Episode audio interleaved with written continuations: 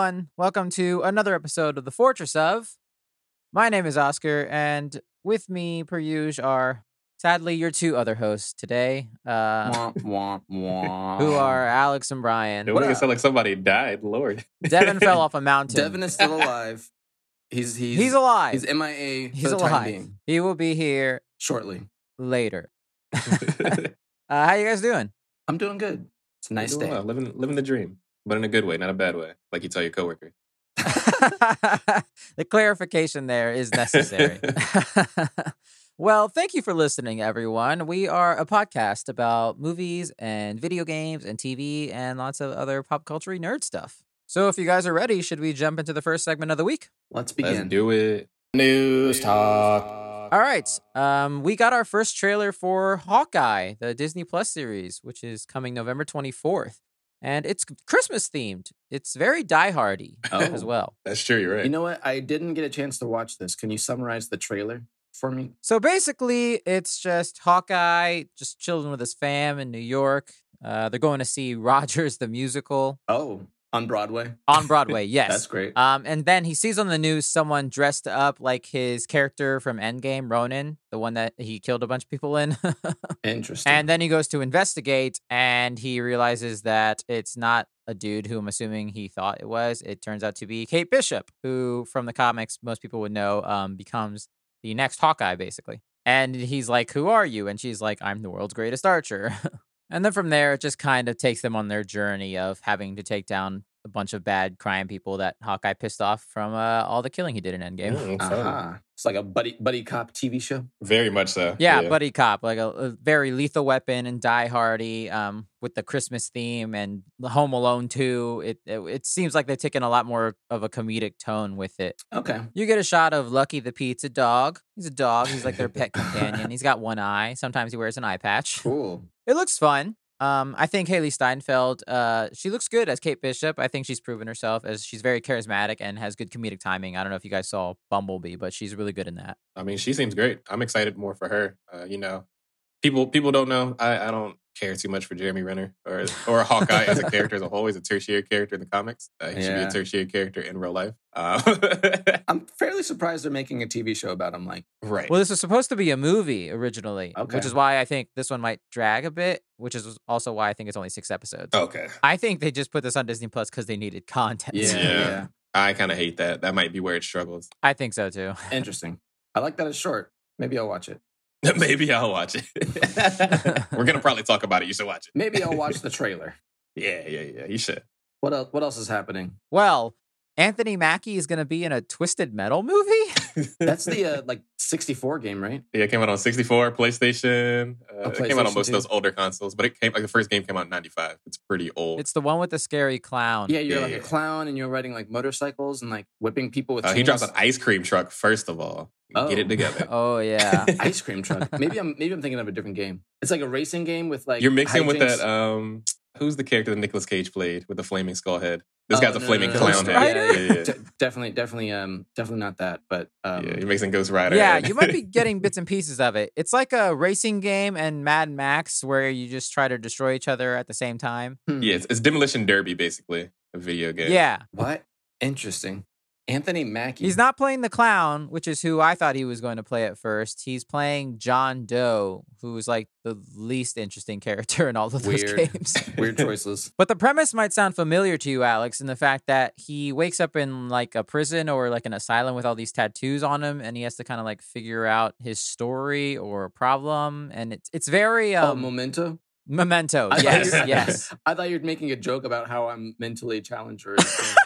I was like, you might be able to resonate with this. You have no memory. I'm a little. I feel like that's a little bit rude. But no, yeah, I, I'm a big fan of Memento. That sounds cool. yeah, Anthony Mackie's an interesting character choice, c- considering uh, in the game that I remember, he was a white dude, uh, like a very, Mhm. very white dude that turns into almost like a skinhead. Oh, Uh, no. So this is an interesting take on it. Yeah. but we'll we'll kind of see how it goes.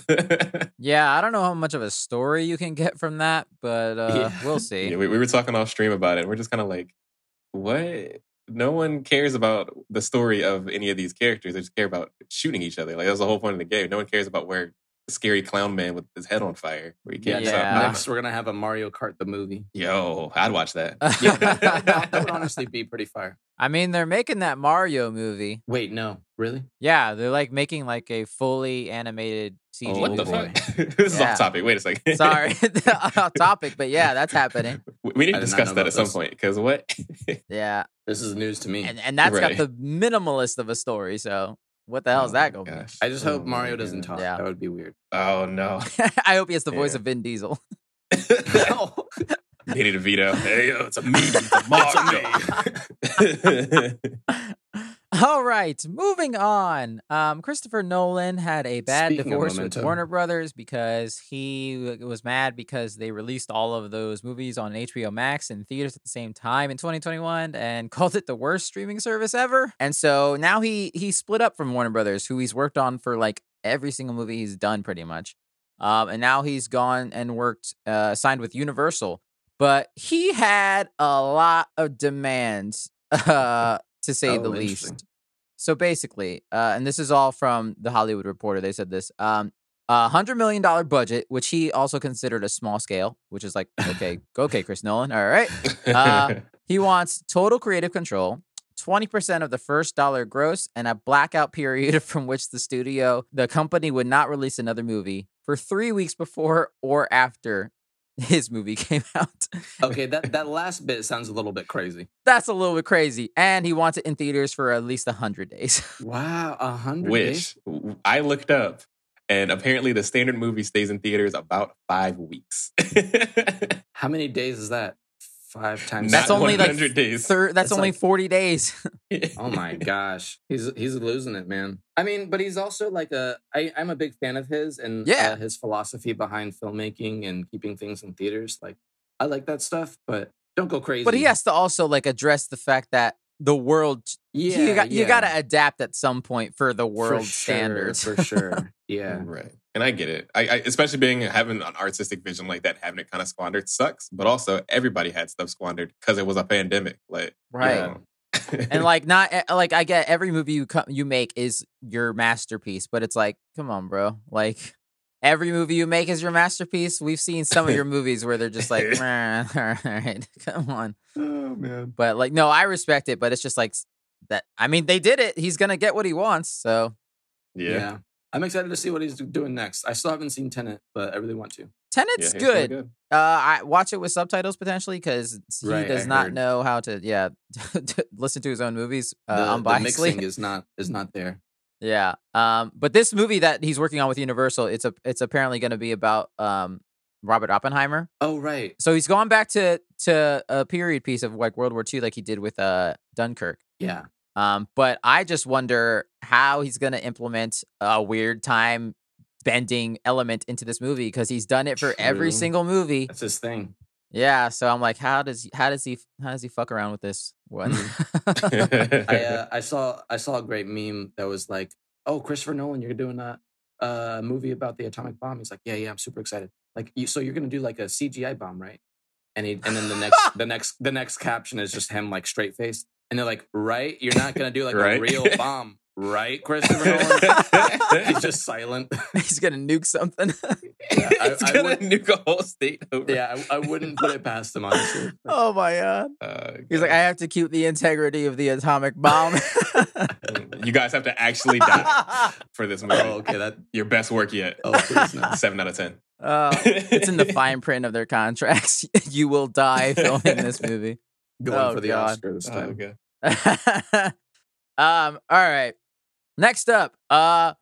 All right, guys. It's confirmed. Tom Hardy. He's gonna be in the next Spider-Man movie. It's hundred percent confirmed. It's happening. it's real. Uh. No. Just kidding. Is it is it confirmed? No. Uh. There was a picture that came out on Twitter of him wearing a uh Spider-Man Far From Home, or uh No Way Home. No, which was it? Was it Far From? No, the No Way Home, the new one that hasn't come out yet. He's wearing a hat, Hmm. and so people are like, "Oh my goodness." Uh. That's, that, wait, that's Part of it. the crew. He's wearing a hat. He's wearing a hat. I could go buy a hat right now. right. That's why it's like internet. Be better, internet. I'm confirmed. Also in the movie. Yeah, I Brian's in there. I, I have seen Brian in hats before, so he's in a lot of movies. That's guys. true. I'm, I've been in a lot of movies. true. I'm just letting you guys know. Uh yeah, it was people I think people are just chomping at the bit because they want to see him in it, maybe, and just see. Yeah, me me too. Yeah, it'd be cool. And maybe, hey, maybe we weren't uh, wrong when someone when we talked about that trailer. Maybe he's a cameo at the end or something. I think Alex, you said that. I would maybe. love that. Yeah. I mean, if he is in the movie, Tom Holland will spoil it. eventually, so he'll be fine. Fair enough. That's very true. There. That's speaking of that, real quick. Uh, there was a video of him uh, coming at, uh, from when they were pro- talking about the second movie, where an interviewer asked him, "It's like, yeah, so what do you think about like um like Andrew Garfield and Tobey Maguire coming in the universe?" And Tom Holland just like straight faced, no looking. oh, I think actually we uh, Devin sent it to all of us. I think. Yeah. Oh, Yeah. I, I yeah. said it to everybody. Yeah. Oh yeah. That's yeah. Oh my god, it's so funny. That shit killed me because he's so bad. I remember one time he was on live stream on Instagram, and I think it was when when one of the Avengers movies, or maybe the Captain America: Civil War was uh, first being. It hadn't even been announced yet, and uh, he got like a poster, got some swag. He's like, "Oh, what is this? What is this?" And it's like a letter on the back of it from like Mark Ruffalo, like, "Don't show this to people."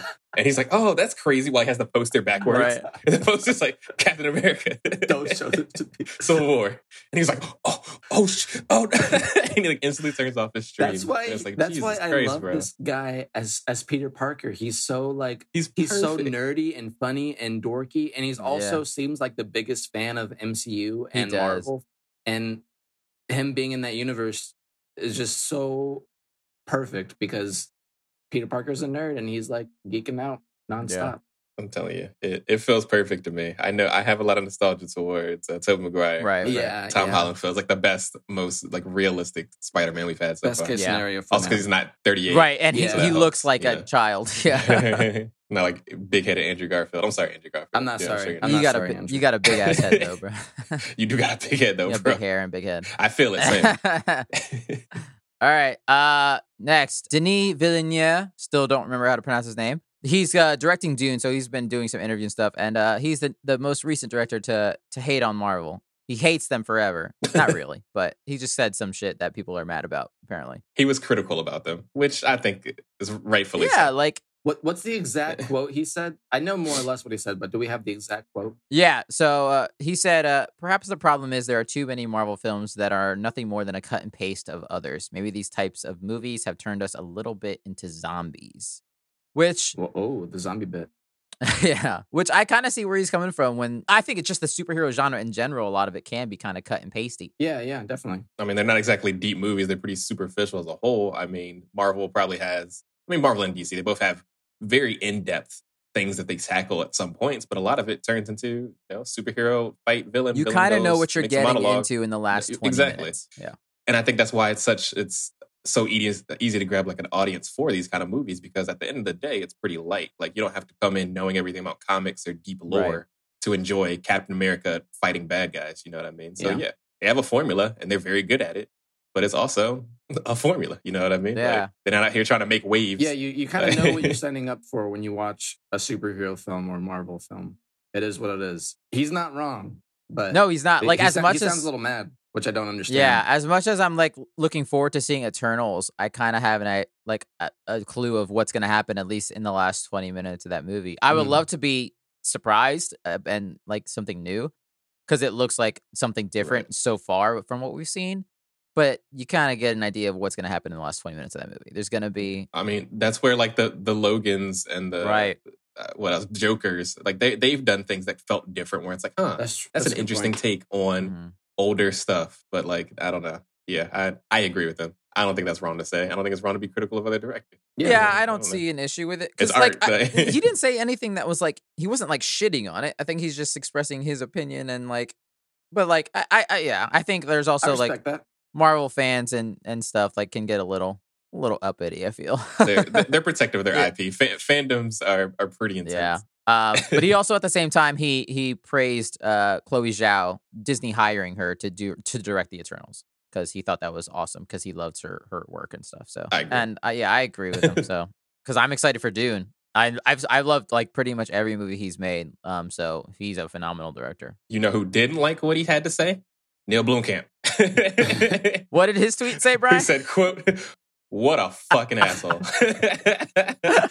he just retweeted. He just quote tweeted the article and just replied, "What a fucking asshole."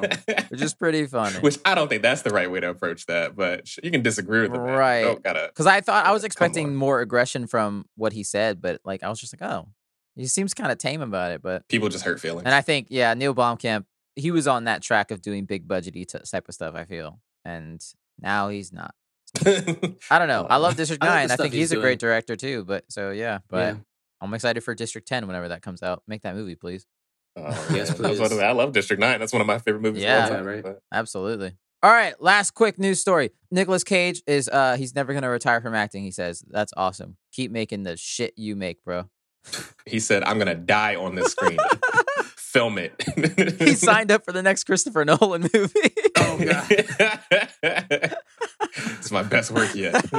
I'll never retire because I'm dead in next year. What a weird piece of news. I mean, like he he explained that like he's he says he's better, like his lifestyle's better when he's constantly working. So I'm like, good for you. Like if that's what keeps you not from buying weird dinosaur eggs and being bankrupt and shit. But do do you, man? Yeah, I mean, I don't, I don't love Nicolas Cage movies. I'll be honest with you; there are not many that I like feel too fondly Yeah. about. But I feel like the last hey. one I saw was like a National Treasure movie. Yeah, I, I rewatched the first National Treasure uh, a year or two ago. Still holds up, actually. it's a good movie, man. Yeah. still Yeah. good. I don't feel like it's because of Nicolas It's Cage not. though. It's not because of him, but But he's, in like it. so pulled back. He's just like a normal dude. I feel like in that movie. Yeah, that's that's true. That's all he plays though. Nicolas Cage feels like a pancake. I feel like he always plays a normal dude who's like very weird for no Mhm. reason. He goes manic at one point. So Nicolas He Cage yeah. takes a normal dude script. He's like, okay, how can I spice this up with random acts of weirdness that make no sense? yeah, yeah. Dinosaur bones. Dinosaur bones. Yes. um, Love you, Nicolas Cage. yeah. Keep it keep it going, man. Keep it weird. Ghost Rider three. Let's go. Happy you're doing well. Love to hear that. Um, that's it. That's all the news we got for this week. Let's move on to our main topic of the. Oh, Leo Devin, you survived that fall from the cliff. Do you want to join us in our main topic? All right, cool. Full body cast. All right, guys. Uh, I think it's time for us to move on to our main topic for the week. Uh, but guys, uh, we're we're in another fortress. We we've stumbled upon another one. Uh, this one is uh, uh honestly quite terrifying, very panic inducing. Uh, and uh, it, it scares me, but I love it at the same time. Uh, this week it seems like we're in the fortress of Parasite. Tum tum tum tum. Tum, tum. Parasite. Usually I throw in a few, you know, lines from the movie, but I don't speak Korean. So I'm not gonna. That's probably we're not best. gonna go down let's, road. let's Leave do that one alone, Yeah. uh, yeah. So we are talking about the movie Parasite this week, uh, everyone. Um, we're gonna be diving deep into this movie as much as we can in our allotted time, uh, because this movie's great. Um, before we get into spoilers, uh, quick brief trailer synopsis. Uh, I would say don't watch the trailer for this movie and just go in 100% blank uh, because that's probably the best way to experience this movie. It's fantastic. Also, the trailer doesn't help you jack shit know what the hell is happening in this movie. Yeah, it's hard to explain it in like an elevator pitch if you had to, but yeah. It really is. I learned Like, that yesterday yeah. after trying to explain it to my parents when I told them to watch it. And I was like, hmm, Oh, really? this is weird to say. Okay. It's really yeah. So I just feel like just like ah, you just got to go 100 percent on faith and just Yeah. go. Yeah, just yeah, go just watch it. go. I would be like the only thing you say you'll have to read. That's the only thing you'll have Oh, to do. If you can do that, then You then go watch it. Yeah. It's great. If you can read, you can succeed. uh, and now we're briefly uh, just talk about uh, before we jump into spoilers how our overall feeling of it. I love this movie. I think it's one of the best movies I've ever seen in, in a long time. It's it's really really remarkable to watch, especially um, not only when it came out, but in our current time period and year that we're in. Yeah. Um, so I loved it. That's my thumbs up. Boom. Mhm. yeah, hell yeah. I loved it too. I, I thought it was really incredible when it first came out. I was like super excited to see it. Uh, I, I heard a lot of like good things about it, but I didn't want to like research anything about it. I just wanted to like, you know, go in fresh. Really didn't di- disappoint. It kept you on the kind of edge of your seat the whole time and really keeps you guessing. But um, really great movie. Yeah. Twists and turns. I mean, I could tell that that it was very methodical, very um, purposeful with like every scene and stuff. A lot of it probably went over my head, but um, you know, it was nice to to to watch How a could movie it? where You're so that's. tall. yeah, I know. Sorry, go But, on. um, No, but it definitely, um, definitely. Ref- I would say refreshing was my, you know, because I I don't usually watch movies like this, so it was kind of nice to It was it was very different. mix it up. Yeah, it's very different, very unique. Definitely So agree with like the that. refreshing statement. Yeah. Support that. Well, y'all know I already like that shit. I love reading some subtitled Korean films and things like that. I just really like uh, the style of a lot of those kind of movies. I think they're really interesting in how they treat a lot of different issues. And then the director Bong Joon Ho, especially, uh, I've watched of his other work, and I've really enjoyed. Uh, I didn't love Snowpiercer, but I thought it was it, it, had an interesting take. I do think it came out too close to Hunger Games being a big thing, and I think that kind of ruined some of the appeal of it. But mm, I can see that, I guess. Yeah, of his other directors, it was kind of the art style of it that really made it feel goofy. And also, I'm like Chris Evans. Anywho, uh, I find it that, hard to believe you didn't like the art style of Snowpiercer. It feels like uh, feels like a live action anime, which I. But that was kind of the issue, right? That is yeah. just coming off of the heels of uh, a Hunger Games. Is really felt similar in the way how ah, goofy the characters look now over the top, the the rich and the the bourgeois uh, yeah, was right, in that right. movie. That's just so kind of felt a little off on that, but. Uh, the director is really good at making these kind of really big allegories that I think are really mm-hmm. interesting mm-hmm. and explore things that we don't explore enough. And this movie just took it to the next level. So I yeah. yeah yeah because out of the four of us, Brian, you were the only one who hadn't seen yep. this. This was your first. It was. Viewing. I remember it being in the Academy oh, wow. Awards, and I was like, okay, this looks like a really good movie and something I'd be interested in. But I just never. I just it was set on my watch list forever. So you guys finally mm-hmm. gave me mm-hmm. a reason to pick it up and, and put it on my TV, and I'm definitely super happy that I did because that's a really good movie. It's definitely going to be one of my tops for probably a long time. Yeah, nice, yeah. nice, yeah. Good reviews all What's around. So there you go. Uh, spoiler warning from from this point on out. If you have not seen this movie, I would very much uh, recommend you go see it. It's fantastic. Um, spoiler warning now. We gonna tell you leave. everything.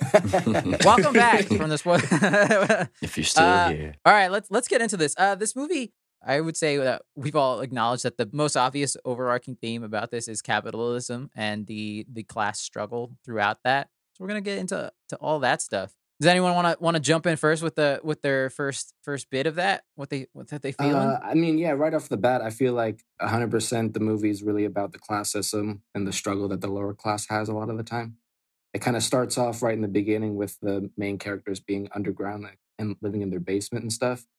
And eventually, mm-hmm, right. throughout the film, they like make their way towards the top of this mountain when they feel like they're a on, literal on, mountain. yeah, yeah, literally yeah. a mountain, and yeah. they feel like they're on top of their life and stuff, and that's when everything comes crumbling down. So there's just a beautiful, yeah. beautiful um, lesson to be learned and engraved in the story. Right. This whole movie is built upon up, up and down, literal stairs, upstairs and downstairs, and up a hill and down a hill. As far as like the upper class and the lower class, like it's so obvious, but it's just so well done, which is I think what makes this mm-hmm. movie so good like like you were saying at the beginning they're they're just comparing the homes and and the trek up how everything is just so quote unquote clean and fresh on the at that at the rich family's house. Yeah. Yeah it's it's it's just so well done. Yeah.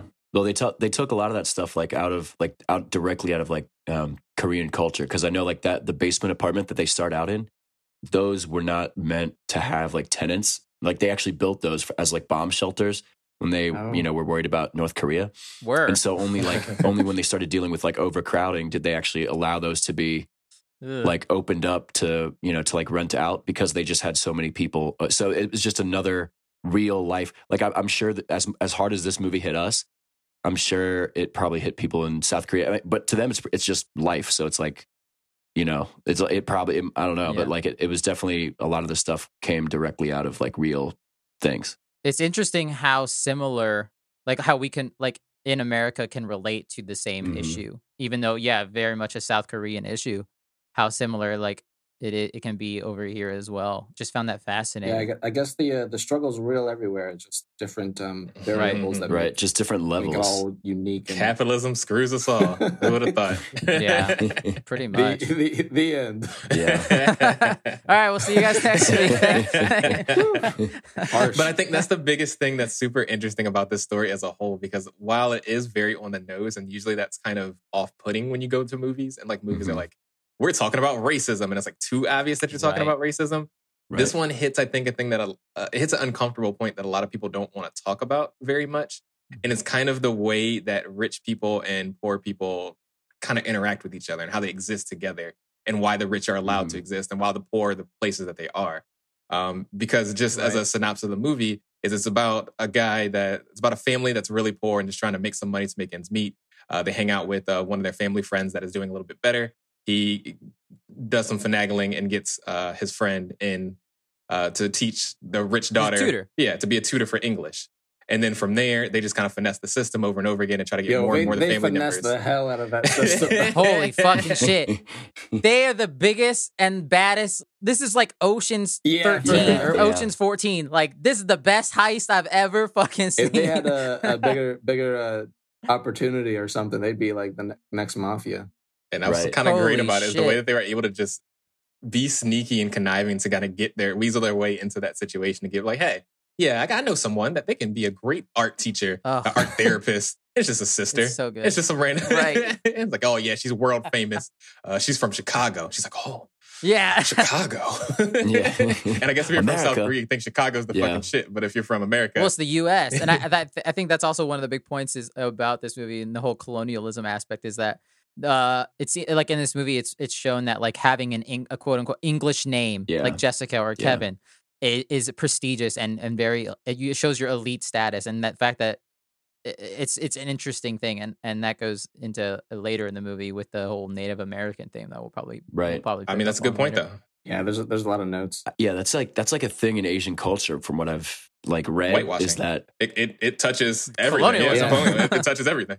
Like European and like American stuff is just perceived as like more valuable. So like I think that's why the kid gets all of his toys imported from there and stuff. But like I watched Mhm. a news story one time about like how in China, like you can be an actor. Like if you're white, you can just go there and like act to do stuff and like show up to stuff. So one time they they hired this actor to like show up to like a hospital opening, and he was an actor. He's a he's not a doctor, and like Oh, like a real hospital. yeah, like a real hospital opening. And they, oh, fuck. he oh goes up, he's like he's like oh, the Oh, shit. keynote speaker and all in his speech was just like neuroscience from like like verbatim from from Oh my Wikipedia. god. Like and every eh, all these real doctors are like, "Oh my gosh, they're like taking notes vigorously and stuff." It's like, yeah, "Oh my god." crazy. So yeah, Man. there's, that's definitely like not I wouldn't say that's just uh limited to to South Korea in this case. So but you know, Yeah. definitely a problem. I did like the line where the dad uh, or one of the parents is talking about um, when the kid's in the tent outside.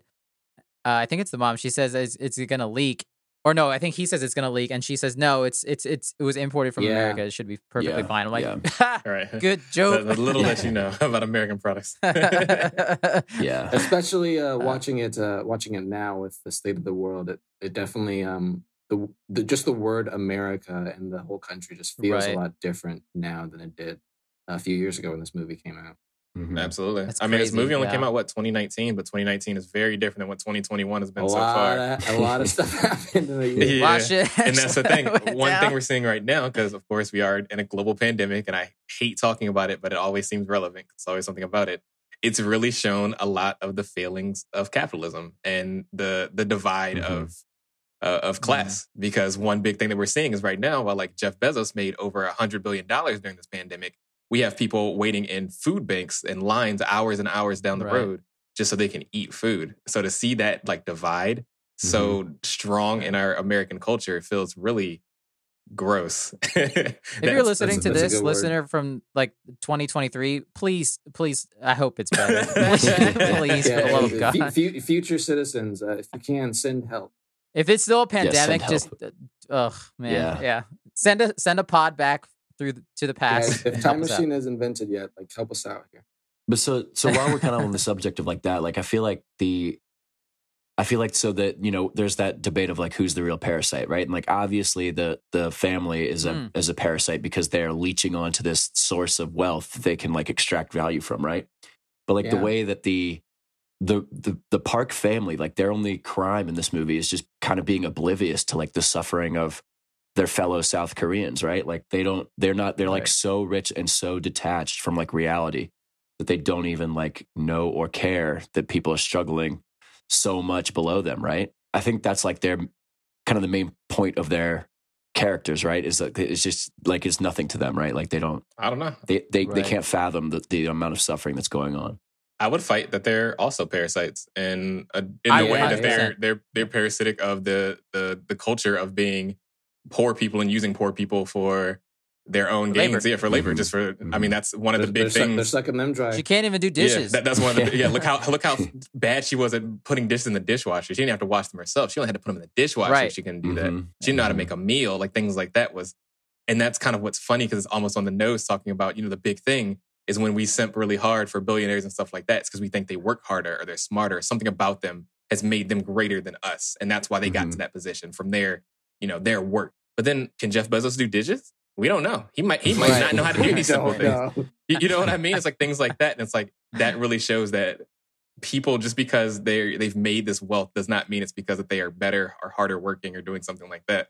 Mhm. Because they're it's Right. just different opportunity, and that's what kind of gives it. I'm glad you brought that up, Devin, because Yeah. I totally had that as the first note to say was the title, Yeah. and I completely forgot about it. Yeah, that's a, that's a really good yeah, note. because even like um the director Bong Joon Ho has gone on and said that it's a double meaning. It's definitely it's it it's the poor family Yeah. is a literal it's a parasite on the rich because they're literally taking over their house, and then the Yeah. rich is a parasite on the on the lower class because they make them do all of the shit that they don't want to do and they can't do sometimes. Right. Yeah, Right. and, and even and even uh, literally the whole class system. Uh, if they're under a basement, they're literally supporting uh, the stacks of wealth on top of them.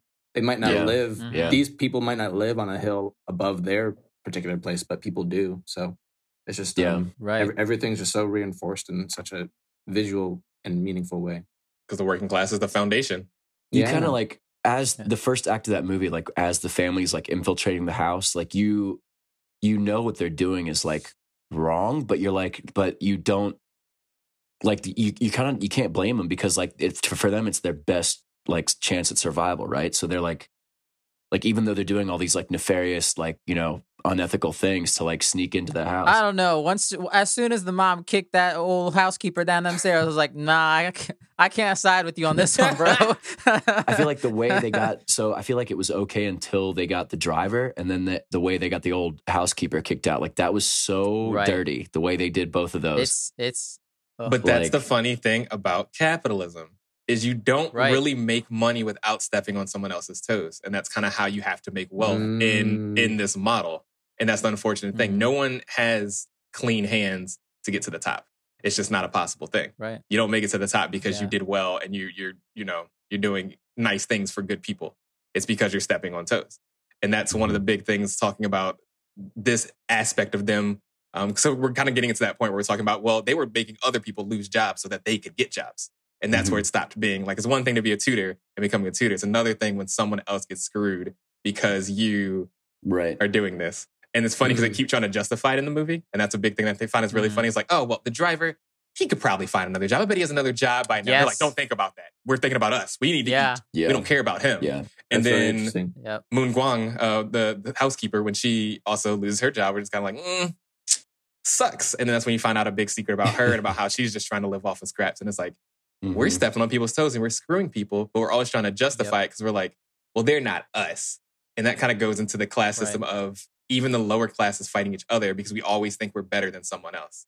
When it's like Mhm. we're all fighting for scraps while the rich people survive and love and do great things. And we're over here like, no, this person doesn't deserve $15 an hour because I make $15 an hour. And it's like, Right. you're, you're fighting the wrong fight there. I literally, I literally, my notes as a, like a subtopic, I uh, I wrote, "A la Batman v Superman." I wrote, "Poor v poor," and that was the thing. Why are we fighting each other? But you saw that. Like one thing that I noticed that was really interesting uh, in this movie was the Moon-gwang and uh, Geun-sae, uh, his their their dynamic and them being like super poor. Uh, so to talk about that a little bit, uh, Geun-sae was uh, Moon-gwang's uh, husband. Was it husband or boyfriend? They Hus- loved each other. Whatever. I believe. Yeah. Yeah. He was Mhm. living in the basement Partner. of the park's house. The bomb For shelter. like four, four years or something crazy. Yeah, something wild, like years and years and years. And she was like, "Well, he's got tax like loan sharks coming after him. Like he can't live debts. outside, or they'll either kill him or put him in prison. Like we we have to make sure he can survive. So I've just been feeding him scraps that I can bring to him for ever. And the big thing that she kept talking about um, to the mother um, was that it was like, "Come on, sis, we're sisters in this." Like Oh, that's my favorite. and like it seems when you're on the side of the Kims, it seems like nah, like fuck these people. Like we just trying to win. Oh. But when you look at it, it's like, Yeah. yeah, y'all Yeah. are all in the same struggle. We all have to eat. My favorite moment in that is when uh she's calling her sis and the mother's like don't call me sis. And then when that whole ha- the phone thing happens Yeah. and they all get busted and then the mom calls her sis and she says don't call me sis you filthy bitch. I was like Jesus. That was like a minute ago. The turn Yeah. happened Yeah. so fucking fast. It's like, oh no, I'm in trouble here. Oh my god, it's it's it's just so sad, and it's true. Like everything you said, Brian. It's like man, it really sucks to see it. But the, like that. the really Yeah. interesting thing about that was it started happening as soon as they got a little bit of traction and started making a little bit of money. Because it really shows that Mhm. once you start getting a little bit of wealth, you really forget where you came from so easily. Mhm. Yep. And one big thing that they said about it was like, it's, it's you thinking someone's lower than you because, you know, this guy was living in the basement, in a bomb shelter. And the Kims came up in a semi basement, but the semi basement isn't quite a basement. It's not completely underground. So they thought they were better than these people because, uh, we might be from the semi basement, but we're not from the basement. You know what I mean? And it's like Yeah. those kind of things of just looking down on people. And it's like from the top, we're all in the fucking Right. basement. No, no, Right, right. Although I will say the shittiest thing is that the rich people's basement still had Wi-Fi. This is I was like, "Are you fucking Oh, kidding wow. me?" Even the rich people's basements still have Wi-Fi. What Them the hell? walls were great. That was That's funny when they're like, wait, Yeah. can you send the video? Do they have Wi Fi? Shit, they got four bars. yeah. And then it goes back to the beginning of the movie where they're sitting like on a literal toilet trying to jack some other Wi-Fi. I was like, "Wow, wow, Oh, man. it's crazy." Why Verizon was working hard when they put that Wi Fi in. That's crazy. I know that never happened. to me, I found so many moments like that. Uh, oh no, they have four bars of Wi-Fi moment. Really funny in the middle of such like a crazy dramatic tragedy or like Oh my terrifying. Right. moment. Yeah. I felt like they like effortlessly switched tones and made you laugh, but made you scared. Like within m- moments at a time, yeah, just so good. bouncing, bouncing back and forth. But um, I kind of uh, the first time I saw it, I wondered for a while like how uh how intentional that was and like what the process was like. But I actually recently found a um like behind the scenes interview. Uh, shout out to another podcast. It's called um the Director's Cut. I watched it on. Uh, We'll cut that. We don't support. it. No, I'm you kidding. can bleep that out. Uh, but yeah, it, it's cool. They just get different um, filmmakers and directors to interview other other other directors about um, recent works and stuff like that. So they had um, Rian Johnson, uh, Devin's favorite director. Uh, Burn in hell, Rian. I love that we haven't done Star Wars yet. Yet all of that is still canon. that Devin's hate. I'm Continue, locking off. sorry. I'll, I'll see you guys later. anyway, they, they had it. They had him um, asking this guy all the all the questions on um, his uh, his style with directing and how he did with Parasite, and he was saying that um, they don't really um, that he doesn't feel like he really like plans for things to be like funny or to switch tones like that or anything like like I was expecting, I guess. But he said in in in South Korea, everyone's like already kind of living on edge, so to speak. So they're like compensating and and uh, switching tones and making jokes out of things just to like kind of get by. So it just everything was just completely natural to them and might not even be funny, but in America it just felt really Right. like comical. It's that Mhm. big millennial Gen Z kind of humor where it's like, why are we making memes about World War Three and shit when that can actually happen? Oh, And that's kind of like what Right. Whoa, oh, that's- that's what this movie kind of feels like, though, right? Like Oh, yeah, Yeah. yeah. making light of Oh, really no. dark situations is always kind of interesting, but it's a way Yeah. to to cope with real life issues. Right. I guess it's like Yeah, just no, a great example of a black like a dark comedy, like just super Yeah. like, oh, should I be laughing at this? I don't yeah, Right. Yeah, I mean the whole the the build up to the movie. So you know they they infiltrate the house, and you're like, okay, like you know where's this movie going? And then, you know, then they're having that party, like while the parks are all gone, and then that's that whole thing just blows up, and like Ugh. it's like a good thirty or forty minutes of just like the, my heart was pounding the whole time. I was like trying to like. Like tell myself like it's just a movie, just a movie, but like you're like oh they're gonna get caught, they're gonna get caught, and it was like every like they're hiding under that table, and like I, It just escalates. Mhm. Everything escalates. Oh my god, yeah, that, it just kept going and going and going. And then like the kid, like the the sun goes out and he's like in the tent, and so he could always go off at any moment, and like the light could go off, and then you're gonna be, and then it did, right? Like he was he was about to sneak away, and then like the kid turns on the flashlight, and the parents wake up, and oh, jeez, That was crazy. just that was so Yeah. well done that whole part. Yeah, no, it was super stressful and it was super cool. I, I really like the, the the direction of that scene specifically. I think that was super good. Mhm. There's a really great shot of the couple on the couch, and it literally just pans down. Literally, they're both sleeping beneath them under a table as the camera pans down. It's just like, man, that's really on the nose, but that is a beautiful shot. I will say, that is a beautiful shot. Well, that symbolism was everywhere, like that. Even that, even down to like Oh, that yeah. ramen treat that she made, because like the, she had like a name for it, The ram. and then she's like, "Well, I couldn't just eat ramen because that's like a peasant thing to do. So like, I'm gonna Oh, have some filet filet Throw some mignon steak literally in there. on top of Yeah. it. Like the steak is on top of Yeah. the peasant food. Like it's just that Right. symbolism everywhere. Dang. I didn't even think about that. That's wild, actually. Whoa, That- that's that- that's crazy. That hit me Yeah. different you just there. ruined ramen for me, You're right. Devin. That's great. Listen, man, I always cook some chicken and put it in my ramen now, man. I try to pretend that I got money. but yeah, like no, nothing escaped the director. That's why I like that. As I don't know, you, you know, every time you watch it, you go back and you'll find another. You'll find another. Just thing. another detail. Yeah. Dang, I want some ramen now. Shout out ramen. I'm getting hungry.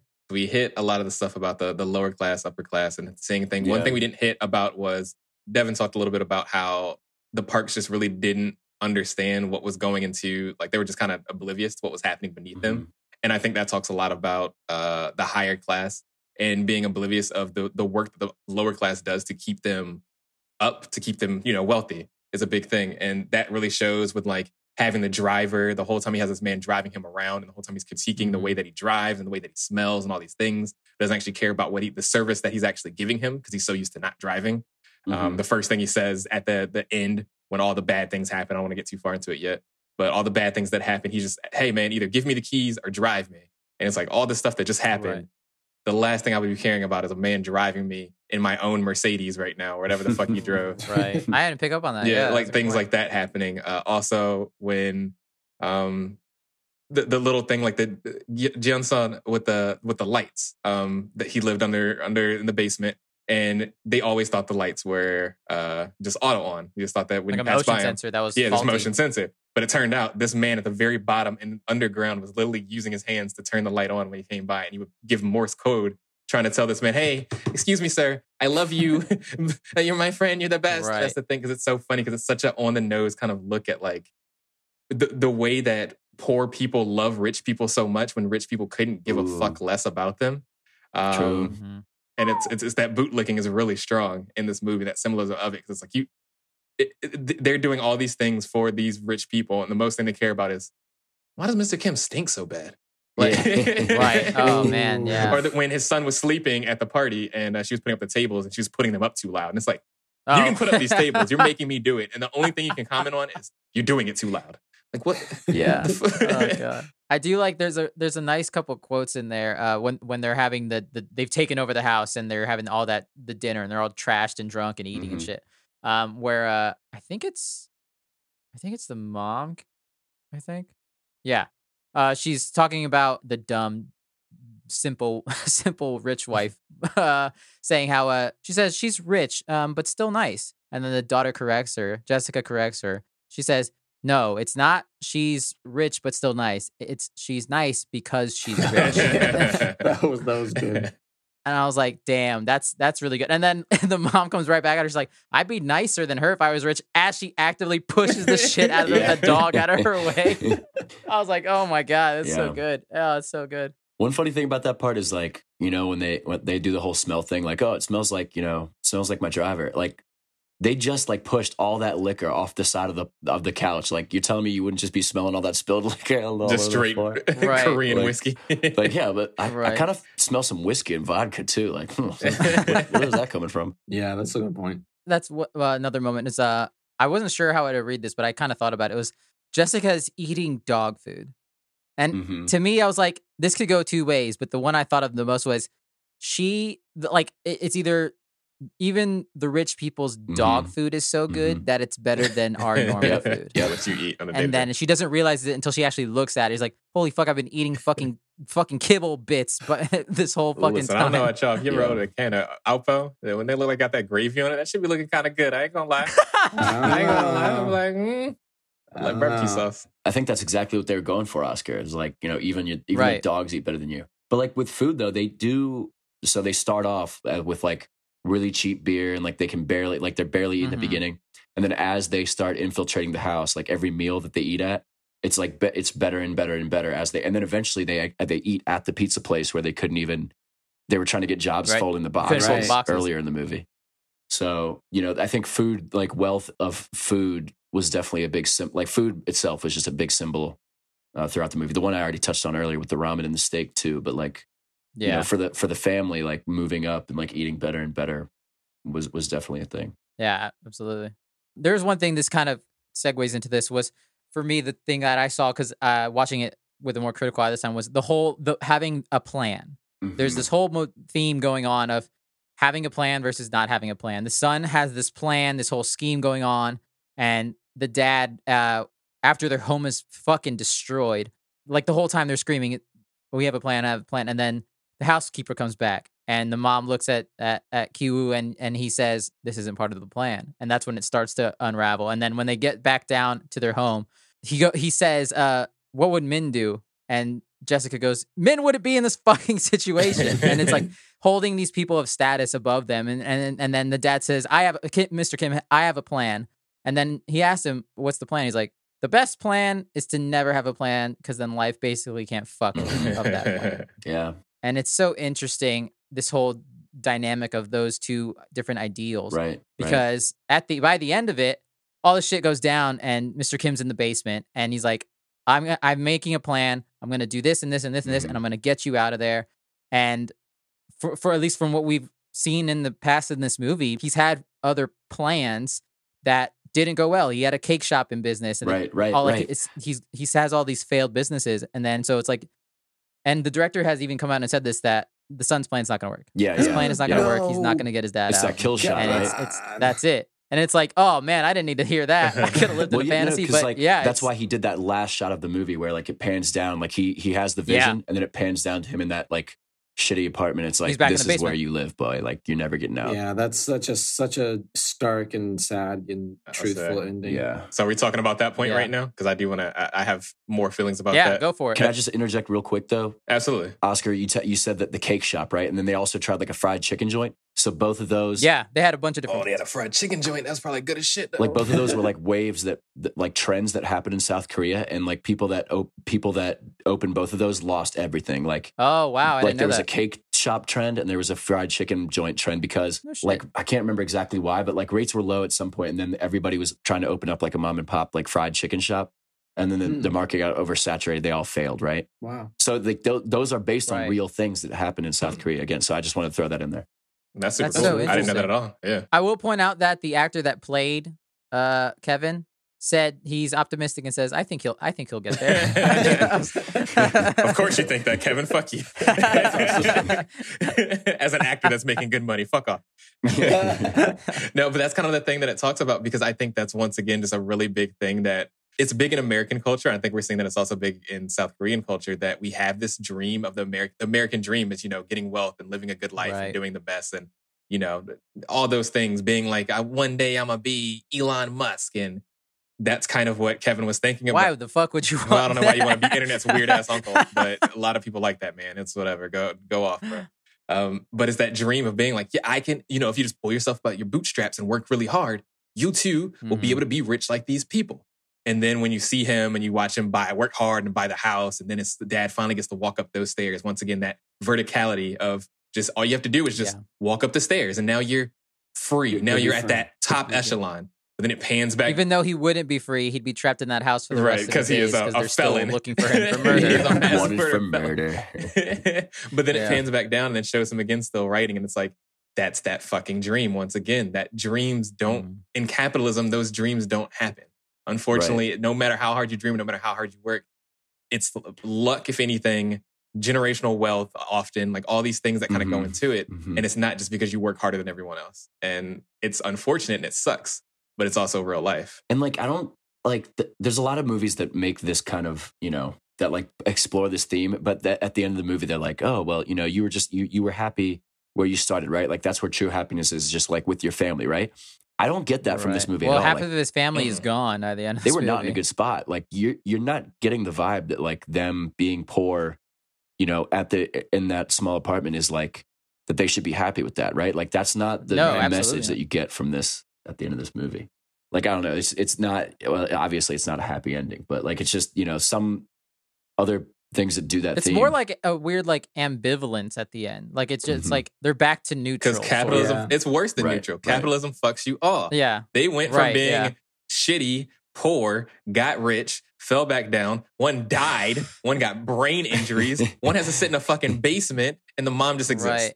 And she's just back to cleaning that. Yeah, yeah. It's fucking. so it ugh. fucking sucks. And that's the thing is that it's the violence of this dream of wanting to be more, of wanting to have more, wanting to have. Right, And that's right. kind of what's funny. Yeah. Um, that prosperity rock that they got from men was like a really big kind of Oh, piece yeah. of the symbolism that I was like, this is supposed to bring us Mhm. wealth and do great and everything. And then at the end of it, it's just used for violence. Uh, yeah, I will say he said it's to bring them material wealth. Right. Very specifically Yeah. material That was wealth. specific. So I was like, oh, and that's, the thing because money is often used as a weapon, and that's it. Doesn't Right. it? hmm It's supposed to make our lives better, but it often only makes things worse because it's such a greed and want thing. Everyone, no one's ever happy with what they have. They always want more, and that's kind of the Mhm. issue with this model that we kind of live in. Is you always want more. They would have been fine if Kevin was just chilling and being that tutor. They were getting Yeah. enough to get some pizza. Let's fucking go, bro. Mhm. We can eat pizza now. You don't have to fold these stupid boxes anymore. And they're like, let's get more. Jessica, come on in here. Let's get more. Mr. Kim, They should coming have in stopped here. there. Yeah, let's get more. it, Jessica, And then for once they get that fucking housekeeper and they kept fucking over oh people. man, As soon as they started taking, uh, like, yeah, costing other people jobs, that's when shit started to go down for them. Mhm. Yeah, That I mean, exploitation, man. So well done. that's that's another theme. Is like, do you think that like the spacing? So I think I feel like there's that that's one theme they were going for too. Is like like the uh, so the parks have this huge house, right? But they're very disconnected. Like the mom can barely speak to the son. The daughter kind of like she does her own thing, right? The dad barely like knows her, and the, and the, he makes a comment in the car at one point. He's like, you know, oh yeah, that's what my wife's good at. Like he basically like insinuating that he, he he's not dating her for, for her personality, or, or he's not married to her for that. He doesn't, yeah. yeah, that was Right. sad. But then in contrast, right, the Key- the Key family is very like very tight knit. Like they pull off this huge heist level coup. like they they pull Yeah. off this this pull a coup, incredible right. thing. But they're so tight knit. Like they're they're so connected, right? So like maybe Right. you know that maybe there's a theme there of like you know being with when you have less, you're you are closer together. Yeah, that's good. Yeah. That's really good. And point. like the more space you have in your house and everything else, the more it actually drives you The more apart. Like, literal space, yeah, the more, Yeah. yeah. Mhm. That is interesting because they were focusing on, well, Da-song, I just think he has some issues. We don't know how to fix. We don't know how to reach out to him. And it's like just talk to your This fucking just kid. talk to your child. Would probably be a good start. When it's it's because you had a man terrify him when he was that shit five. was so scary. oh man, that's that Yeah, is that the was weird. scariest to be shot. fair, Jen says a pretty pretty funny looking man. No no offense to that Oh man. my god, his eyes. Speaking of creeping which- oh, that was step. scary. I do have to say a thing that Geun-sae is a bootlicker, and this man literally died being a fucking simp for the rich millionaire man. and all he did at the very end was saying, Hey man, I respect you. In his last dying breath, talking about how much he respects this man.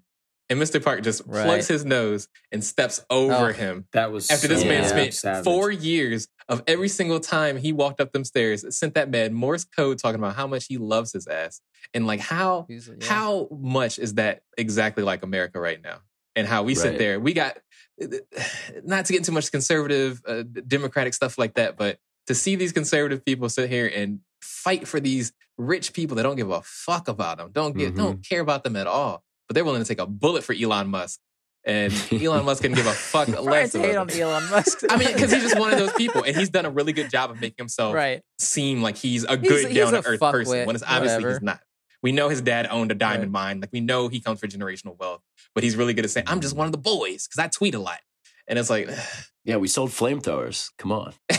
we're so And it's just that kind of thing fun. that it's so funny because people are so willing to put themselves in the line of fire of these people when these people don't care about them, and it's like it's this Yeah. weird thing of this lie that's been told to us for so long that if you fight for these people, one day maybe they'll fight for you, and it's Mhm. like that's not Nah, real. fam. Like Right. one day you won't suddenly become a billionaire just because you you know stop them from being slandered on the internet one day Mhm. and Geun-sae Right. really kind of pushed that that feeling of it it was like you all you thought about was this man and this man didn't think about you for a single second Yeah, yeah. I mean, let's let's talk about that end part, like the, just the craziness of all of it. Like, it bothered me a lot. Ki Jung dying bothered me quite a bit because I was like, she was definitely the brightest. Yeah, it sucks. Like, she She was was the definitely the most coolest, man. talented, the brightest of the family. she was cold as ice. i love her she's my Holy favorite character in the entire yeah, was movie. yeah. And like, and then Kiwoo obviously gets his head injured, and then um, the dad he kills Park. How? how did he survive Sorry, how he's Sheer alive by willpower. the end of this movie is I thought insane. Yeah. he was My hundred percent dead. I thought no matter what, that man died because he hit Holy him twice piss. with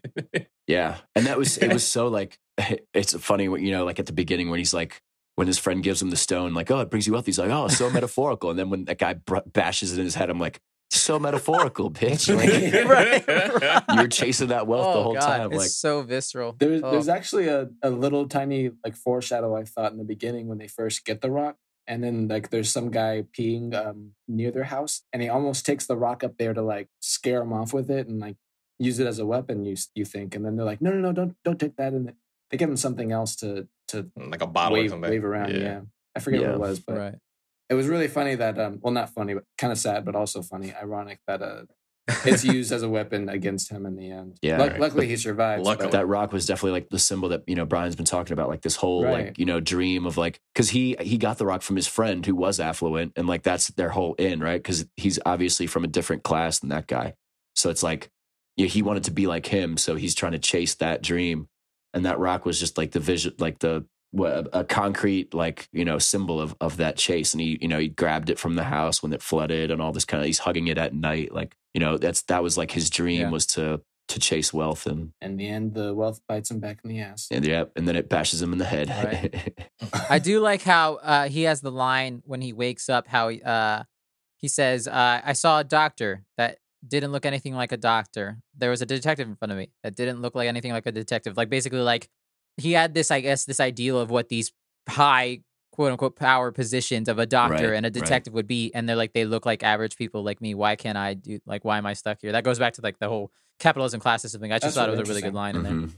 I don't know what his laughing is, if he's turned into the Joker at the end or what, but yeah. But that, I mean, that whole thing. So I guess they, you know, and then the whole the whole time, like watching it again, I was able to see it coming more when that when um Kim Ki-taek like stabs Park because it's like the whole smell thing. Mm. Like, so first of all, he's demoralized because like he this is his last. Like he's been trying to support his family for so long. They tried the his chicken life place. is ruined. They tried right the now. cake place. They've been trying all kinds of things. This was going good. He's, you know, the flood happens. They barely get out. He, he's just like demoralized. He's tired. He's like out of it. And then the smell thing hits him like three or four times. It's just like, oh, the smell. Oh, you smell bad. Oh, you smell bad. Because at first, the first time I saw, it, I was like, why did he stab him out of nowhere? That was crazy. But then, you know, Oh. the second time, he's just like he he just he He's literally realizes holding his Yeah. dying daughter Right, in his right. arms, and he like he just realizes that he they will never matter to these people and like you're never going to be them so he's like it, it was just like a moment of um he he saw red. He just saw red, and then that was it. It was over. mhm. Well, that's the, that's the thing. This guy, he he crossed the line, and that's when he was like, "I can't Yep. take this anymore. Like, I, I, yeah, Right. I'm gonna kill you." And the whole time, this the whole time, this other father character, he's uh his his whole thing is like, "Oh, I don't like when people cross the line," or "This guy gets closer clo- crossing the line, but he never does." Right. I'm always yeah. wondering, like, what well, what does that mean for him? What is Yeah. crossing the line? I thought maybe getting interesting that stabbed that might be somewhere in front of that line but it's just it's just like uh, this this person who's in a, a, more opportune situation doesn't have to think about himself crossing the line. He's always wondering like, oh, don't let anybody else get into my personal space. yeah but all the right. at, in the end, he gets in, he crosses the line himself because he's not caring about other people, hmm uh, and he and he just respects someone like without end, and and he had to go. So I, I. I don't miss him. Yeah, that's like very much the whole like stay in your lane when it Mm-hmm. comes to your class with the whole crossing the line thing. But Mm. he's a hypocrite in the fact the whole weird sex thing that happens in the middle of this movie. Where they want to be dirty people. yeah, and it's like it's like it's like almost like they're fetishizing the lower class. Yeah. He's like, you still got them cheap panties, and sh-. it's like, oh, what is what what is this? They've touched that in a TV show, and I'm trying to remember what TV show it was where that happens. It sounds I familiar. feel like it's like a. Parks and Rec or something like that, where it's like a woman likes this really dirty, awful man because he's dirty and awful, and she's like kind of rich and like has a very nice job and doing very well in life and stuff. And she's like, "Oh yeah, Interesting. don't wash your hands," and it's like, what the Oh. fuck? It's like the bad boy yeah, effect. yeah, it's that kind of thing. But it was kind of like that. yeah. Do you still have those dirty cotton panties? And it's like, damn, bro, like cotton panties are fine. What the fuck? It's even the line where he says when they're on the couch, he's like, and he starts to make moves on her. She's like, "What are you doing?" And he's like, "Uh, it's like the back seat of the car." Mm. Where like two like an hour ago he was getting. He's like, "Why would he go in the backseat of my car?" Because he crossed his line with the driver Yeah. crossing the line when he thought the driver had sex in the backseat his seat in the car. I'm like, Mm. man, you're a fuck. you're a fuck. yeah so he's like hey if the driver can do it maybe let's give it a try Ugh. Mhm. yeah but that was just another way that they were like they're just like detached from the reality that like you know i feel like there's a lot of things in our culture that do that too like you know when it comes to like music and i don't know a lot of tv and stuff you take we we like make entertainment out of like the suffering of you know of real Uh, problems like in our country and, and music in the world is too huge. like yeah we can Yeah. talk all about black music and how affluent people love some black music, but they hate being black. Mhm. Right. They Mhm. love hearing about drugs and crime and doing things like that, but they don't actually want to hear about that's what people have to do to actually survive, to you know live right. their Exactly. life. So it does definitely go pretty well into those kind of things. Affluent people like to play, and and that kind of actually that's a good uh, point into the colonialism aspect of it that we were talking about the Native American stuff. is taking a really big group of people uh, and a you know a culture of human beings, and then turning it to something so small and so compacted, like compartmentalized. So simple. Yeah. like using it for like Yeah. entertainment when it was like she clearly doesn't know the troubled history of you know Native Exactly. Americans in, exactly. in, the, in the United States. Yeah, we put on the headdresses and we have fun. Where it's like you were missing so much of the point of this Mm. and the richness Right. of this culture by doing this because you don't have to care because that it doesn't affect you is the big thing about it. Right. I'm glad you went back to that because there was a. I wanted to get back to that note about whole how everything's from the U.S. and the, yeah, how the Native American culture has been just torn to nothing. It's torn to to, to stereotypes at this Mm-hmm. Mhm. point at in the movie, and that's an interesting point to me. Right. That's why it's you know it's so like the shot of him like holding his nose with the headdress on, like you know at the end, like there's a lot going in there. Right. Yeah. Oh yeah. Yeah. How funny. Yeah. he loves Indians, and it's like you know they're not Indians. You live Right. in Asia. you know Indians. Come on. Oh, I I wanted to really quick. I put this under my, my fun little details. Min's character. Uh, I, there's a funny moment because when when Min's first introduced, he tells the dude who's about to piss on their house to get a grip, and the dude Oh, stops, yeah. and they're like so impressed by Min, this this college boy. And then later, when he the drunk comes back, Kevin goes out there and he says, "Get a grip." He's trying to just be like the whole movie. He's trying to be like Min in that moment, and and it's Then the man not pisses on him. working whatsoever. It's not working whatsoever. Yeah, it's kind of alluding to the what's going to happen. You can't just pretend to be all these people. You can't pretend to be. Right. that was a Yeah. big thing for Kevin, especially that he was talking. He kept asking about whether or not he belongs in this kind of situation. I'm like, what was his plan? Because he was going to try to date that girl. It's like, uh, are you going to tell her that you? Well, I think his plan originally was he's about to go murder the two of them in the in the sub basement when he first got to the party. Oh, when he's like, I have to go downstairs. She's like, No, you don't. He's like, Nope, I gotta go Yeah, downstairs. he's ready. So damn clumsy. he was about to murder. Yeah, because he he was going to go down and bash him with the rocks, it's like because they were going to get in his way. But no, I was saying, um, like because he was he was going to try to date the daughter, and it's like eventually the daughter's going to find out this is all your family, bro. Like, what's your plan there? Yeah. Yeah. I mean, that was the thing. He, he thought about that. He's talking about getting married and stuff. And he's like, we're going to have to hire a different family that you guys can't come to the Yeah, wedding I and stuff know like that's that. worth it, insane. Like that was just insane. That's insanity. That was too much. It would never. wor- It's like at that point you gotta be like, Nah, man, that's, That's not gonna lot. work. This is hey, man. this plan's not gonna work." The things work. people man. do for wealth, man. I don't think this is off base That's, by any that's means. true. And That's there's true. there was another quick theme that the movie was talking about, and it's about like how like to get up in life, it's more about like qualification, or not so much about qualifications, about recommendations, sort of a thing there. Um, like how Jessica is is all of these people are just recommended, and the mother, the simple mom, has the line where she goes, "I only trust someone I know well." She says that to I think Jessica or Kevin, I can't remember who. And it's like, you fucking idiot. Because Jessica's technically not qualified, Mhm. but she's damn good at what she But, does. but think about you how know? how much of that goes into like our culture, even in America, where we we think we Yeah. think we we make fun of how you need uh, a master's and a bachelor's and eight years of experience Right. for an entry level job, and it's like yeah, you do, but once you're in that like higher echelon of wealth, it's mostly just rich people giving money to rich people. Like it's just you giving money to your Right. friends.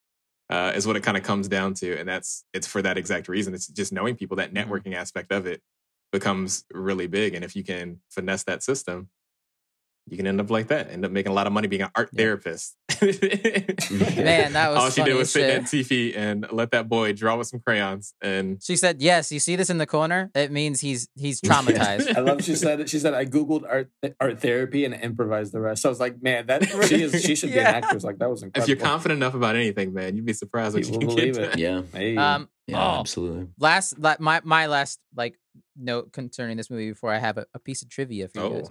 Oh, Uh, is it weird that a white German family moves into the house at the end? Like, what does that mean? a, a white Does that go German back to family? the I didn't- colonial- I, didn't I was like, I don't know enough about South Korean history and, and their history of German people. Uh, I just found that very interesting. That that because like I, I feel like that's a very specific move. right. I agree. That like because Yeah. they were like no one no one here would move until some dumb family from some other country came in Right. and like lived here because uh, it was uh, they I guess they didn't know about the news of what had gone down there. Yeah, interesting. But I just found that very interesting that that's the end note. maybe it's there. like a you know maybe it's like a thing for Kiwoo. Like this house is even less like for you than it was before. Like you, you it's this Right. you're never gonna get this house, and like this is who it's for, right? You know, something like for that. German people. Ugh. yeah I don't Yeah. I, yeah I was very because they spe- specifically said that in the movie I was like oh that's They even make fun of him. Uh, Mr. Kim is like, oh, well, it's a good thing they don't just eat fucking sausage and, yeah and beer. and German beer drink German beer always always talking about the food and how that relates to people's uh class Uh-huh, and for sure. structure. yeah oh this just popped into my head I I looked back. Uh, the old housekeeper 100% was fucking getting her ass beat by loan sharks. I listeners write Oh. in. I because I did that did not look like an allergic reaction oh, that Oh, so when I watched she got it her again. Because because you said that, and I I wasn't convinced. She went. She had nowhere to go. Went back home, and the loan sharks found her and beat the shit out of her to find info on where her. So what was. makes you what makes you feel that? Because just looking at her face, I mean- I was like, that does not look like an allergic reaction. Because it, it's not. Jessica it happened days a later. lot of peaches on her face. but it happened so much And time then that peach later. du- it's not the but same just that day. peach dust made it look like she had tuberculosis. So if you rub three whole peaches on her face, that woman's gonna die. I don't know. I don't know. It looks like she has like a busted lip and like a bloody lip. I don't know. I'm telling you, you guys should go back watch. That's what I think. Interesting. Yeah, I, I feel I feel like it's loan sharks, but I do think that uh, the allergic As someone that's reaction is- allergic It's to a lot of things, I I, feel know. like that it's definitely possible to get fucking super bad hives and then just really have scarring from Maybe, it for a long time. maybe. Yeah. I don't know. You know, speak, but okay, what real quick though that so there's one thing that I want that like I thought about that um it's it's about like the whole parasite theme, right? Of like survival, right? Like survival at all costs. And it hit me twice. Once with the the husband who's hiding in the basement. It's like what is your life if you're if you're just hitting, hiding this basement indefinitely like maybe for the rest of your life like you know shouldn't you tr- Survival. wouldn't you want to try to do something else to get out of that situation? And the second time is when, like, you know, he stabs Park and his daughter's sitting there dying and he literally just beelines it for the bunker. It's like, there's, aren't there more important things than your own survival in- Right, in, some right. moments? So that's like, and, you know, like, I, I just thought that was crazy how he just left his daughter dying there. wow. I didn't think about that. That's a, actually a I never good thought about point. that yeah. either. But like, it's like, it, but that's, it seems like maybe it's a cultural thing, right? Do you Of think like, she would have died if he had stayed there? I don't know I mean, probably. because may, maybe if he stays there, he stays. Keeps he continues to put pressure on the about to wound say. like he was before he left. it depends on if he knows anything about triage. If not, then yeah, she's still gonna die. I just feel like, you know, if that happened, like, I feel like in American culture, if that if we make this movie, then I feel like the dad just stays there and is like, "Oh, the plan's done. Whatever. I'm going to jail forever. That's fine." But I'm going to stay here with my daughter to see what, how this happens. But he's just like, he stabs a guy and he runs for it, and he just like, you know, like Right. goes off. And like maybe he didn't think the wound was as serious, but it's just it's just this thing of like survival at all costs that is definitely in the movie. But that almost Wow. feels Mhm. more realistic. Like I think American culture and American movies are more into doing like the the, the quote unquote right thing. It's not the real but thing. in how many situations in real life do you see people necessarily do the right thing, or like like Alex said, or do they do the real thing? The real thing is most people Right. most often people try to do the thing that protects them. I mean, that's almost like a human instinct. Um, if Mhm. you go into a place and there's a shooter, active shooter, most people tend to try to just protect themselves as opposed to protecting Right. other people. And that's just because it's a human nature thing to your brain's also always going to cut to make sure you survive. The big thing is protecting your brain True. and yourself. True. And I think that just kind of goes into that. And that's just one of those things of capitalism is it's more about your survival than it is about doing the right thing. Because does doing the right thing make you and put you in a better place? Oftentimes not. So oftentimes just trying to survive. It's true, and I would also give it the point that he did just come off from stabbing a He man, and so slept in he's a like in a weird either. state, anyways. Yeah. So Yeah. I don't know what I would do if I just stabbed a man and all this was happening. That's a lot to process in a very short amount of time. yeah, I feel like it's unrealistic to put yourself in that position. I think and- it's uh, I think it's flight or flight. Did I say that right? Flight or fight? Flight or fight? I mean, it's fight, flight, Fight or There flight, fight. Yeah. it's run away or don't. I think at the end of the day, most of us, myself included, probably is uh, flight. I would probably run away in a lot in a lot of in a lot of situations. I'm gonna keep fighting. I'm, I'm gonna just keep stabbing people, as many people as I can. Keep stabbing- just stab everybody. I mean, I feel like you, it- you'll never fucking get me. either way, I'm going to prison. Might as well go style, man. Yeah. Oh man, I stabbed Da-song. I stabbed the child. Oh I stabbed the I'm gonna stab them dogs. I'm gonna do everything. I don't give a fuck about anything at that point. I stabbed my No. daughter a second time. Oh my god, bro, that's too much. Oh no. oh man. Does anyone have anything last minute to say? If not, I'm gonna. I got one piece of cool trivia to, to tell you guys. Well, Before we I don't go. know if your part is part of the trivia that I was thinking about because does it have anything to do with the ending song? No. Okay. Um, so the ending song, what the heck is it called? Soju One Glass. So Soju One Glass was, and I wish I could find that how I found this information out because I can't remember where I was looking where I found it. So I don't know. I'm, I'm giving kind of like a, I don't know, paraphrasing it a little bit, but it was like a song kind of talking, and it seems so upbeat and so weird. Um, it's weird for the ending of the movie because the movie, of course, is super sad at the end, and it's like, why are they playing this Right. light guitar, like a guitar, and this guy's singing all happy? But it was kind of more talking about like the struggles of life and the pained Hmm. uh, existence of the air quality of Korea and how awful it is trying to like work your way up to do better. And originally that song was supposed to be called something like 587 years. I don't know if that was the exact amount of years, but it started to become a soju one glass based on their Min and Kevin uh, being together and drinking Oh, soju wow. at the beginning of the movie. Uh, but 587 years, or however many years it was supposed to be, was the amount of years. 564. 564. Yeah, it was the amount of years it was going to take for Kevin to actually work up to be able to buy that house. If he like worked every day yeah. for the rest of his life. And that really just hits home in that capitalism aspect of it because that's a funny thing that we talk about with these things. And it's like, oh, well, we think these people deserve this money because they worked super hard. And it's like, Jeff Bezos does not work 10 billion or what is it, like 27,000 times harder than his lowest mate, like working employee, which makes Right. 28,000 a year. While as Jeff Bezos makes Right. like 28,000 a minute. And like, Mhm. just and that's the thing when we think about these huge numbers we don't think about what that actually means one billion dollars is so much fucking money it's so Mhm. much money compared to what the normal person makes on a daily a daily yearly and he's basis got like what, like sixty three billion dollars or whatever the fuck. so it is? jeff bezos is worth over 200 billion dollars right now God, he made 100 fuck. billion of it during this pandemic so within Whoa. one year this man has made has Whoa. doubled his wealth by billions by hundreds of billions a sense of billionaire a sense of millionaire is super rich. A sense of billionaire is, and that's what's so funny is when you think of someone, you think someone's rich, you think of someone like Drake or something like that. That man mm. makes has like I don't know, he's a net worth of 150 million dollars. Yeah. That is nothing, nothing compared to one billion dollars. That's ten times less than one billion dollars. One yeah. billion dollars, and hundreds of of times numbers. less Yeah. than one That's a lot of hundred billion zeros. dollars. So basically, Jeff Bezos is like three hundred and fifty Drakes plus. You know what I mean? Like but that's the thing. It's like you don't think about it that way because it's such a weird thing to think about. But that's so wild that you think of Drake as a super rich person. Drake is so rich that he bought his neighbor's house because they were making noise complaints about him. That's how rich Drake is. And Jeff Bezos is hundreds of times richer than that. That's wild. And that was a that was a, like an eight to ten million dollar house. That man bought it only because of noise complaints. So when you That's think about how much money you make and Yeah, how that's, uh, little that is in the grand scheme of things, Yeah. it hurts. It hurts so. I just I. I just had an animation like in pop into my head of Jeff Bezos he just opens his suit turning and into just a drinks bunch of 150 drinks. He's got like wings, it's like malts Oh but it's just a my bunch of drinks. Oh man, oh, it's really funny. It's just Uh, that's people you can't you can't wrap your mind around those kind of things until you Right. really set it down in like a, a kind of place like that, and that's where we Yeah.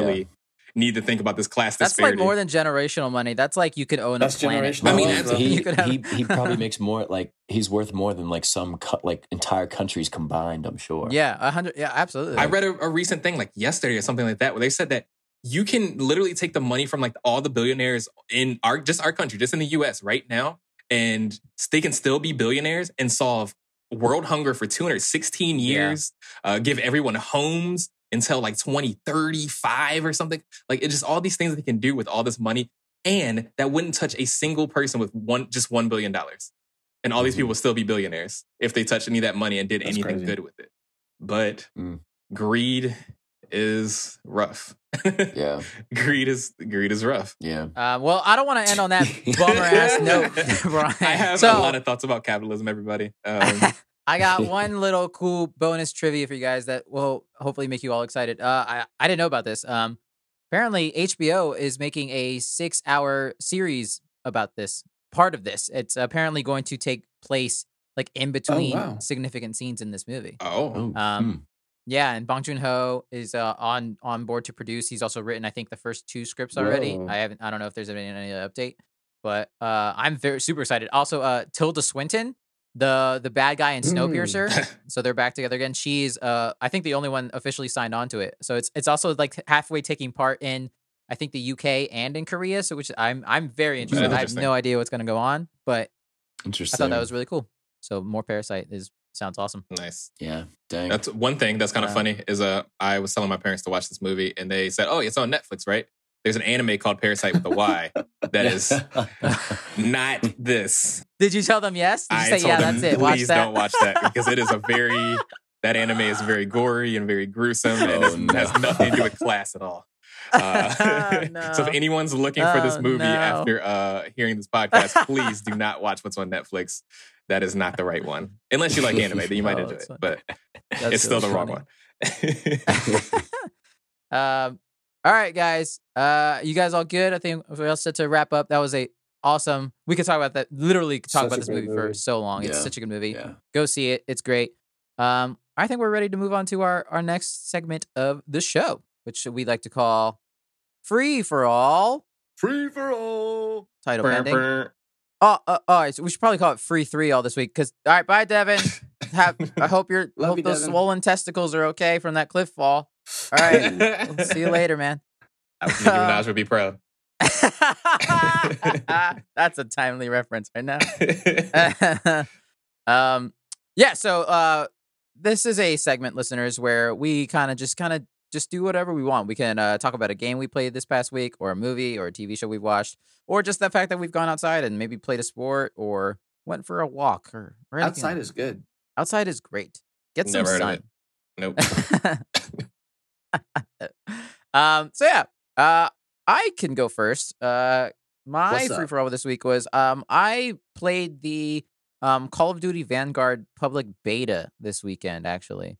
Mm. Okay. I hear it sucks. oh, I'm actually having fun, mostly Yeah. probably because I haven't played a Call of Duty in a long time. And you know how sometimes you get that itch where it's like, oh man, I kind of want to play just like a, a old like a first person shooter or something like that. And that so it's kind of scratching that itch of Call of Duty for me because it's gone back. It, it- at least like the the weapons and stuff are very much from the the World at War game, which I really liked at point when they first introduced the zombie element and I Mhm. thought that one was Oh, really yeah, fun. yeah. And so it's very similar to that. So I'm having a lot of fun with it. Yeah, just it's scratching that itch for me that I will be over with in in like a week. So it's fine. Just enough time. It's kind of like the same thing. Um, this happened years ago when uh, right before God of War three was about to come out, and I was like super jazzed for it. But I really wanted to play like a button mashing beat 'em up type of game. And I remember I had like this really not great Conan basic God of War ripoff, and I like played that. I was like itch scratched, perfect. it's great. That's funny. but yeah, so I've just been playing that. It's kind of fun. Um, it's just uh like just multiplayer stuff is all they have available, but it's cool. It's fun. It's just more Call of Duty, but That's cool. It's fun. Yeah, the last one I bought was Modern Warfare, the two- 2016 one, I think it was. 2016, 2017. I don't know, recently. The one before Cold War, the one right before the last one. yeah, I think that was when uh whatchamacallit started coming out, Warzone and all that nonsense. Yeah. Um, right. that was really right. fun. I thought that game was really, really good. I like that one a lot, actually. yeah, Um, The only reason I stopped playing is because my computer was running it like asshole and I didn't want to buy a console version. But no, I love old Call of Duty. I hope this one's good, but I hear not great things about it. I'm not excited to play like for the story or anything else, so I I'm like, haven't. I probably won't pick it up when it. I don't. I still out. don't think I've uh, finished the story on Modern Warfare because it's like three thousand gigabytes to put on your computer, and I don't. Yeah, it's kind of dumb. It's a good one though. I that was the first one I had bought for like at least four years. I feel Yeah, nice. because I was like, oh, this looks actually kind of interesting. But I can go next. I did a thing. Well, I haven't finished the thing. I was just telling you guys about it. Um, I have been watching the Star Wars series Bad Batch on Disney Plus. Uh, I've been Ah. watching it since it first came out. It's ended now. Um, I haven't quite finished it, but I'm pretty close. And uh, Exciting. yeah, I think it's I think it's fun. Um, if you're a fan of like Clone Wars and Rebels and stuff like that, and getting like a little bit more lore about that kind of area, um, I think it's super cool. Um, it has a lot of like kind of Easter eggy stuff as they tend to have in those kind of like things. So I think feel like if you're really into like Yeah. the Star Wars and all the lore of it, I think it, you'd like it. Uh, me and Oscar talked a little bit about how it's a little childish. it's still a little kid friendly there. It's definitely still a, a kid's cartoon. show. So it's always like at the end we do best because heart, and it's like. Ugh. yeah. family. Yeah, they're big. On, they're big on family. That's the big trope about it. It's like, no, we're in this together. We're all family. it's Yeah. very Mm. fast and furious. you have everything. You have family. Yeah. So this is a minor spoiler, um, but like they definitely introduce a kid character for that exact reason. Yeah. She is placed there Um, solely to be, which the voice actor is very great. Um, Yes, yeah, I would like her a lot. But yeah, it, it it does have its its faults. But I would recommend for anyone that just wants some more Star Wars. It's a pretty easy watch, even though it's 16 episodes or something like that. hmm It's super easy. Cool. You have to let us know when you finish it because it's good. Yeah, for sure. I tried watching the um, Star Wars um, Clone Wars a while back, but Mhm. man, one one one day I'll finish it. It's a It's a it's pretty grind. long. Some- yeah, there's it's a of lot. stuff there. and I, it's a lot of filler too. So that's kind of rough. yeah. You have to know which parts to watch if you want to not have to go through. So the you kind of kind of have to research. Yeah, it's kind of annoying. Mhm. Well, I have. Um, I'm still playing Final Fantasy VII on the uh, Switch, the OG version, or the OG game that's ported onto the Switch, and also the remake that's on uh, on PlayStation. The OG version, I got to the point where one of the like, I would say it's a spoiler, but I'm, I think everybody knows one of the main characters dies Check time codes. tragically. Dun dun dun. Sorry, internet, if you don't know. Everyone should know Cloud, Everybody no. that. they killed Cloud. Fuck. Uh, so I, I felt like very underwhelmed actually when I maybe because I'd known about it for so long, but when it happened finally, because I'd been like waiting for this moment and in game for a long time, and when it finally Right. happened, I was like, it was like a little bit lackluster, like Interesting. maybe because there wasn't like any voiceover, but I'm really into the story, but the dialogue just it seemed so like meh. it's a little The dated. dialogue's a little, yeah, it's a little dated, and uh, the Yeah, the translation yeah. was a little rough too. So some Right, do right. kind of hit weird. Yeah, it was kind of weird. It felt like it felt like nobody was actually that sad. Cloud was like, Aerith, no. I was like, that's it? That's all you Right. got? Because one of the biggest things is supposed to be that weird love triangle they have going on between Yeah, Tifa, Aerith, yeah. and uh, Cloud. Right. And then they, they just kind of moved on really quickly. I was like, fuck. Well, Right. one part of my man's thruple just got ended, and he's just not upset. He's like, I still got another one. Like we good.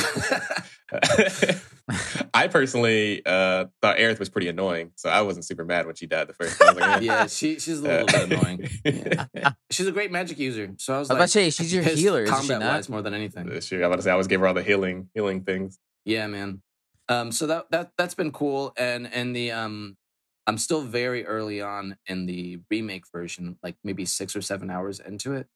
We're going to like the second Mako reactor. Damn, that takes seven hours. Yo, man, it's a that is fucking 30 minutes long- in the original I know, or I know, shit. it's crazy. There's all kinds of side quests which are really cool. Somewhat There's gonna be like eight remake. Yeah, I, I can never see them finishing. I finishing feel like this. there's gonna be at least three. Like, I think so, too. Three, three Yeah. sounds like a good number that Yeah. they would try to hit. Any more than that would be ridiculous. I mean, one would one would be great to me, but anyway. Right. So it's cool to see like they're they're throwing in all these other elements that uh, I didn't see coming and new characters, and obviously I haven't beaten the original yet.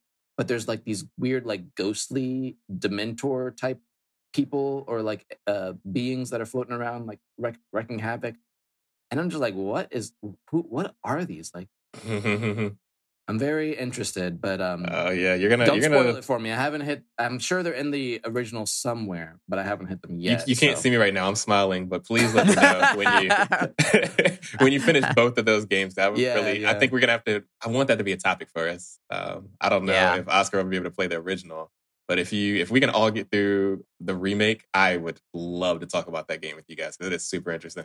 It's it's really fun.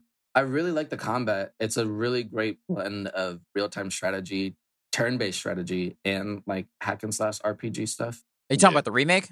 The remake, yeah, Yeah. I played that demo when it came out. That demo was fun as shit. I was was. super jazzed for that game. It gets it gets pretty deep the the content. Um, Mhm. like as you start powering up and leveling up different weapons and stuff and getting new abilities. Yeah. It's it's cool. And at first I wasn't really liking the ability bar.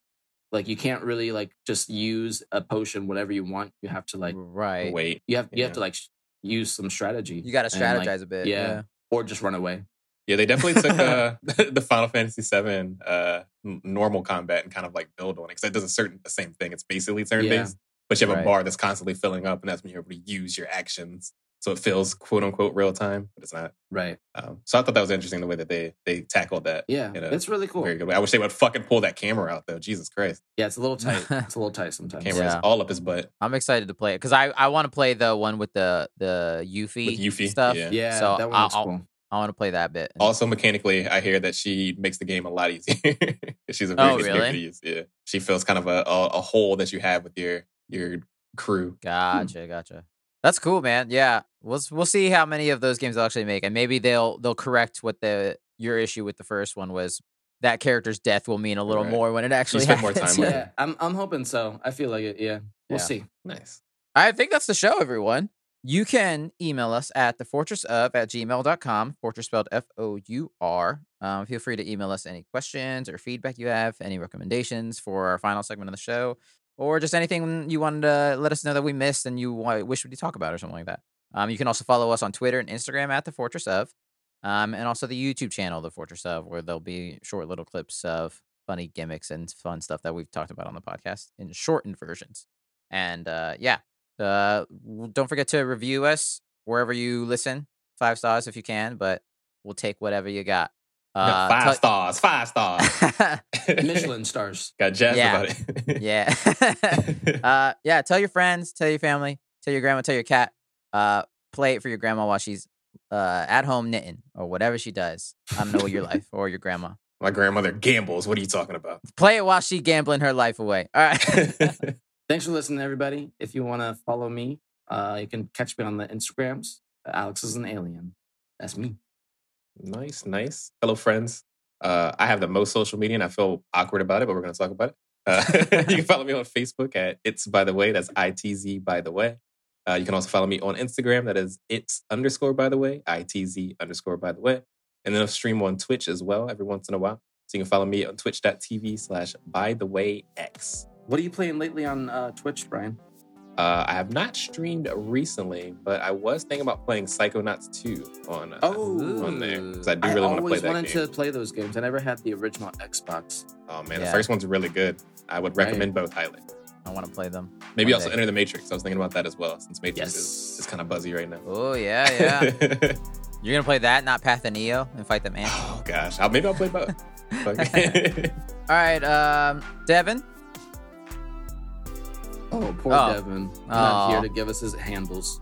What a shame. What a shame. Maybe next week. Yeah, maybe next week. Uh, see you later, bud. Before we go, uh, we want to thank Brian for the artwork. It looks great as always. Um, Alex, thank you for the music, the theme music. And uh, Devin, I can't thank you for being here this time. So uh, see you next week. and thank you, Jackie, for helping edit the podcast every week. Thanks for listening, everyone. Happy holidays, whatever holiday it may be. And uh, put a code on its code out there. We'll see you next week here in another episode of The Fourtress of.